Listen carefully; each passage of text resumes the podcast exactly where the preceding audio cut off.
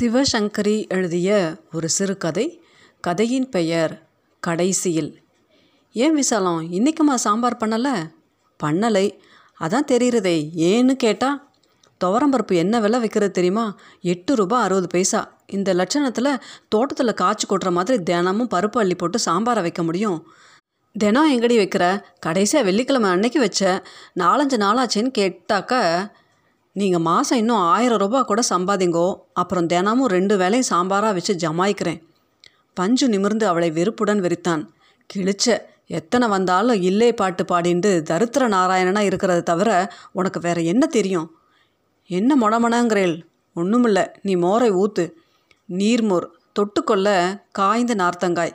தினமும் கொட்டு ரசத்தையும் நீர்மோரையும் சாப்பிட்டு சாப்பிட்டு அழுத்திருந்த நாக்கு அடம் பண்ண மீண்டும் நிமிர்ந்தான்.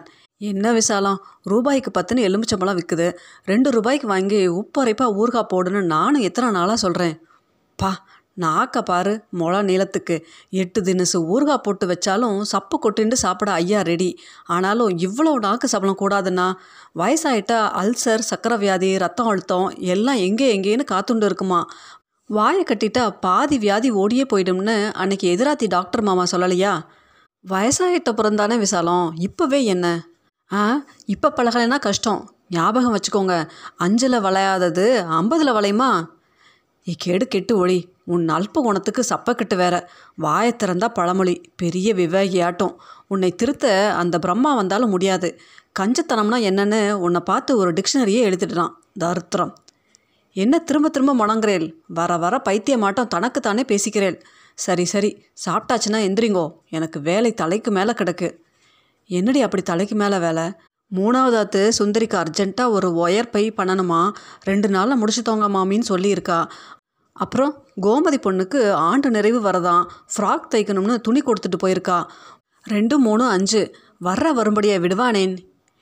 நீயா காசை விடுவ? சோறு தண்ணி இல்லாமல் இருந்தாலும் இருப்பியே தவிர இப்படி சம்பாதிச்சு சேர்க்கறத விடுவியா?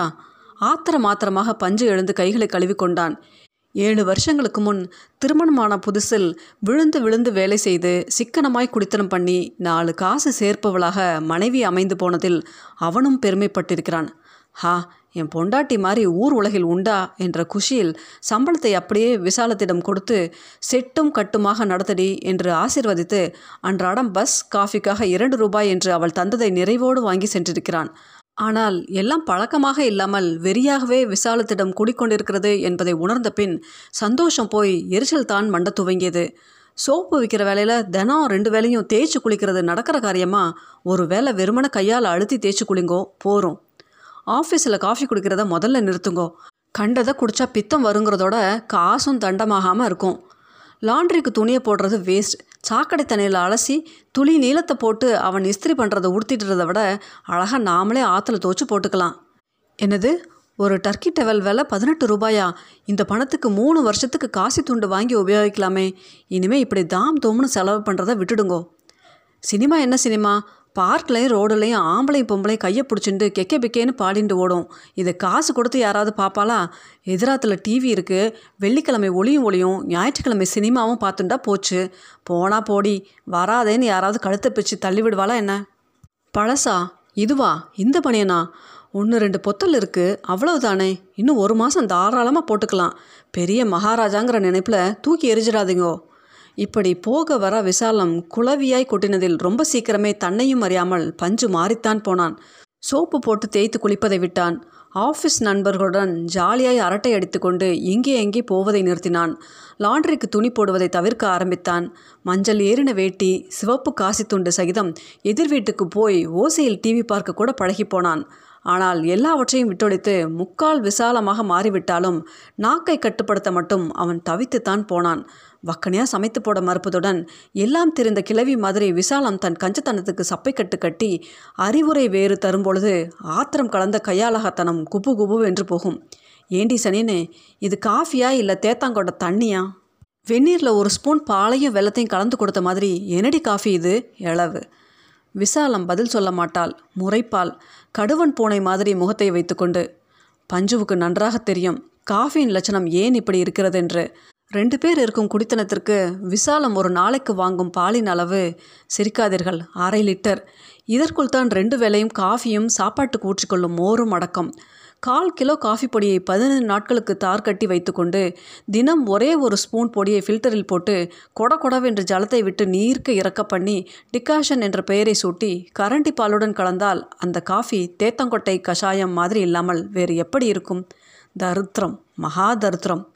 உழைத்து கொட்டுகிற புருஷனின் வயிற்றுக்கு சரியாக போடாமல் அது என்ன கஞ்சத்தனமோ? பஞ்சுவுக்கு பற்றி கொண்டு வரும். ஆரம்ப காலத்தில் தாங்க முடியாது போய் விசாலத்திடம் சண்டை போட்டது உண்டுதான். ஆனால் அன்றைக்கெல்லாம் இந்த தேத்தாங்கொட்டை காஃபியும் சீரக ரசமும் கூட கிடைக்காமல் போனது தான் நடந்திருக்கிறது. அக்கடா என்று ஈரத்துணியை வயிற்றில் பிழிந்து போட்டுக்கொண்டு பூனையை அடுப்பில் தூங்க வழி பண்ணிவிட்டு ஜடமாய் படுத்து விடுவாள் மகாராசி. சரியான அமுக்கு அழுத்தம். ஆரம்பத்தில் ஆஹா என் பொண்டாட்டி பொண்டாட்டித்தான் என்று புகழ்ந்து தலையில் தூக்கி வைத்துக்கொண்டு வேண இடம் கொடுத்தாயிற்று.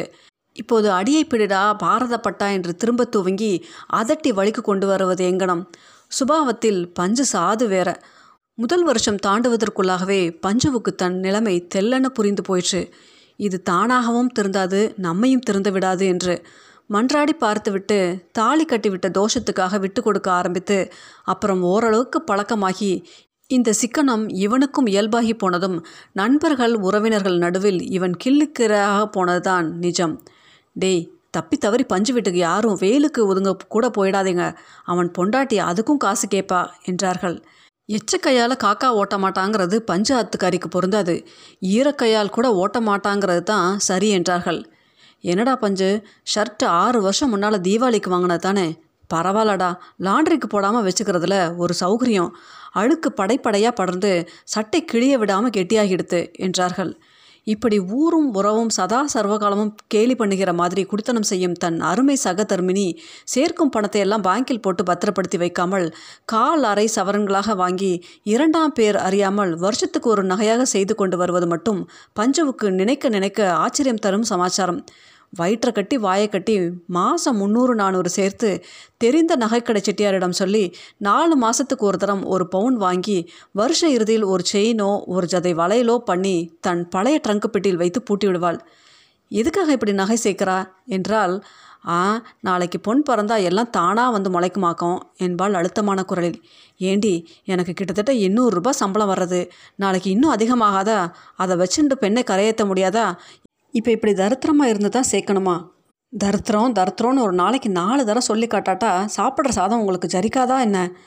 ஆமாம் நீ தின்னு தின்னுசா பண்ணு போட்டுட்டு நான் வெட்டுறேன் பாரு ஜரிக்காமல் போகிறதுக்கு பத்திய சமையலாட்டம் சீரக ரசமும் வத்த குழம்பும் சாப்பிட்டு சாப்பிட்டு நாக்கும் வயிறு செத்து போச்சுடி சனேனே இந்த வயிற்றை ஒடுக்கி காய வச்சு உன் கர்ப்பப்பை கூட சுருக்கி போச்சோன்னு எனக்கு சந்தேகமாக இருக்குது அதான் நீ உண்டாகவே மாட்டேங்கிற. அல்பம். மனசின் குமரலை வெளியில் காட்டாமல் அவன் நின்றான். அவள் சிடுசிடுப்பாள். இடிச்ச புள்ளி மாதிரி இங்கே நின்றுட்டு என்ன பண்ணுறேள் முன் ரூமில் வெட்டியாக லைட் ஏறிடுது. போய் அணைச்சிட்டு படுத்துக்கோங்க. லைட் எரியக்கூடாது புஸ்தகம் படிக்கக்கூடாது கச்சேரி கேட்கக்கூடாது காசு செலவாகும் ஒரு காரியத்தையும் பண்ணக்கூடாது.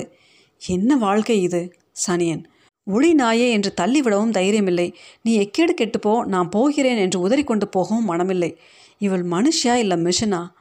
நாளை இந்த தினுசு நகை பண்ணி வைக்கிறாளே அதையாவது ஆசை தீர வெளியில் வாசல் போட்டு கொண்டு செல்வாளா என்றால் அதுவும் இல்லை.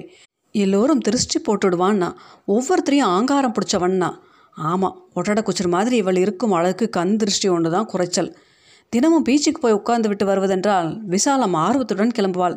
காற்று வாங்க காசு வேண்டாமே எதிர் வீட்டில் சென்று வெக்கமில்லாமல் ஓசியில் டிவியில் படம் பார்ப்பது யாராவது தப்பி தவறி கல்யாணம் விசேஷம் என்று கூப்பிட்டு விட்டாலும் போயிற்று.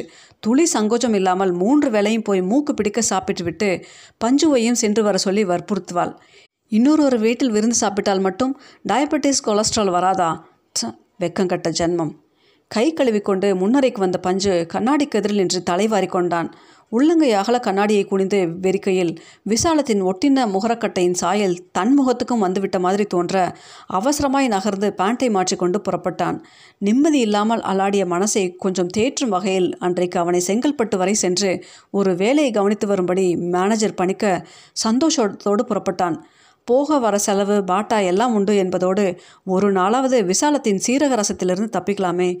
செங்கல்பட்டில் வேலை முடிய ஏழு மணி ஆகிவிட்டது. அவசரப்படாமல் உடுப்பி ஓட்டலில் ரொம்ப நாட்கள் கழித்து ஸ்வீட் காரத்தோடு சாப்பிட்டான். அங்கமுத்து தியேட்டரில் இரவு ஆட்டம் முந்தானை முடிச்சு படம் பார்த்தான். இரவு ஒரு மணிக்கு வாழைப்பழம் தின்று மசாலா பால் குடித்து பகலையும் இரவையும் திருப்தியாக கழித்துவிட்டு மூணு மணி பஸ் பிடித்து விடுகாலை ஐந்தரைக்கு பஸ் ஸ்டாண்டில் இறங்கி வீட்டை அடைந்தால் போஷன் வாசலில் சின்ன கூட்டம். என்னாயிற்று உள்ளே நுழையும் முன் விசாலத்தின் கதறல் ஹாவென்று வரவேற்றது. ஐயோ போச்சே போச்சே எல்லாம் போச்சே பதினெட்டு பவுன். ஐயோ ஐயோ ஏழு வருஷமாக சேர்த்தது போச்சே நான் என்ன பண்ணுவேன்? எந்த கட்டையில் போகிறவன் எடுத்தானோ அவன் கை அழுகி போக. ஐயோ ஐயோ தான் ஊரில் இல்லாத ஒரு இரவில் எந்த திருடனும் மூக்கில் வியர்க்க வந்து தரித்திரமாய் குடும்பம் நடத்தி பெட்டி நிறைய விசாலம் சேர்த்து வைத்திருந்த நகைகளை லட்டு போல வெட்டி கொண்டு போய்விட்டான் என்பது புரிய பஞ்சுவுக்கு முழுசாக இரண்டு நிமிஷங்கள் பிடித்தன. பதினெட்டு பவுன். ஏழு வருஷமாய் வாயை கட்டி வயிற்றை கட்டி வெறும் வத்தல் குழம்பு நீர்மோர் சாப்பிட்டு சிறுக சிறுக சேர்த்த நகைகள். தலையை விரித்து போட்டுக்கொண்டு பைத்தியக்காரி மாதிரி அழும் விசாலத்தை ஏறிடுகையில் உள்ளுக்குள் எனமோ நம வென்றது. அடி வயிற்றில் பிரசவித்து பஹ் என்ற சத்தத்துடன் வாயில் சிரிப்பு வெடிக்க சங்கிலியாய் எழுந்த சப்தங்களை அடக்கத் தெரியாமல் அப்படியே சரிந்து உட்கார்ந்து பஞ்சு சிரிக்க ஐயோ சேதி கேட்டு அதிர்ச்சியில் மூளை கலங்கிட்டுத்தானா என்று தன் நசுங்கி போன தகர டப்பா முகத்தை கோணிக்கொண்டு விசாலம் பதற அவன் இன்னும் இன்னும் பெரிதாக சிரிக்க ஆரம்பித்தான்.